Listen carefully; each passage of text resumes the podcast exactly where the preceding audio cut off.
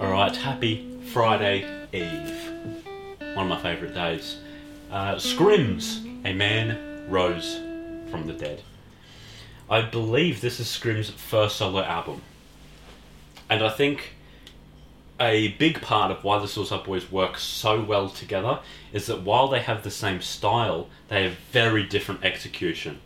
Um, Ruby is a great fast rapper and good at getting you amped up, whereas Scrim says best when he's got his raspy voice on, saying some dark shit like, I bite their heads off like I'm Ozzy.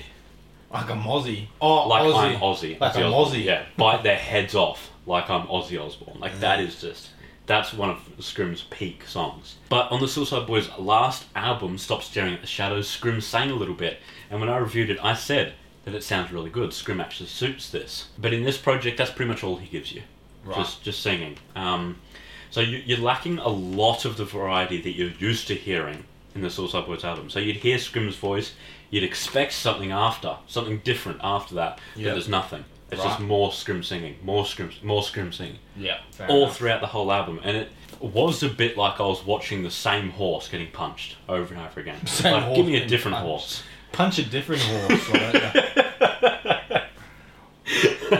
um, yeah, like it's just soft singing scrim. That's all he keeps it at, pretty much. It wasn't until like the third track, Jesus Wept, that you heard a little bit. I do, I do want to play that actually. So yeah, dark production. You're expecting something good. And this is what scrim usually is, but instead you're expecting to be amped up. And you're like, okay, it's hard, but it's not raspy.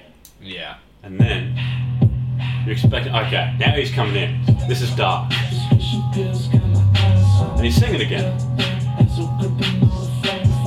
Like, that's the biggest blue balls I've ever received. um, yeah, you just expect it to really, especially with like the. Like, that's dark, that's deep. You're expecting him to just snap, and he doesn't. Yeah. It's very disappointing. Um, like it's still good, but give me some of that other stuff. In He Got Game, he does rap, but it's just shit. Like it's it's Playboy scrim. Like it's, it's very high pitched and it's, it's not very good. Um, and I know he has been sober for a while now, so yeah, congrats to him. That is a really big achievement. Yep. Um, a fair portion of this project is dedicated to a girl who he misses a lot, but obviously I don't think it's about a girl. Um, he was mixed up in some very heavy drugs, like he has smoked crack, he's injected heroin. Yeah. Like that's really heavy stuff. And I know, like the deeper you go into it, the harder it is to sort of crawl your out. way out. Yeah. Right. Um, so yeah, shout out to Scrim for that. Like my genuine like congratulations to coming clean off of all that like really dark shit. Um, like this album is like all self produced as well. He's a very talented producer.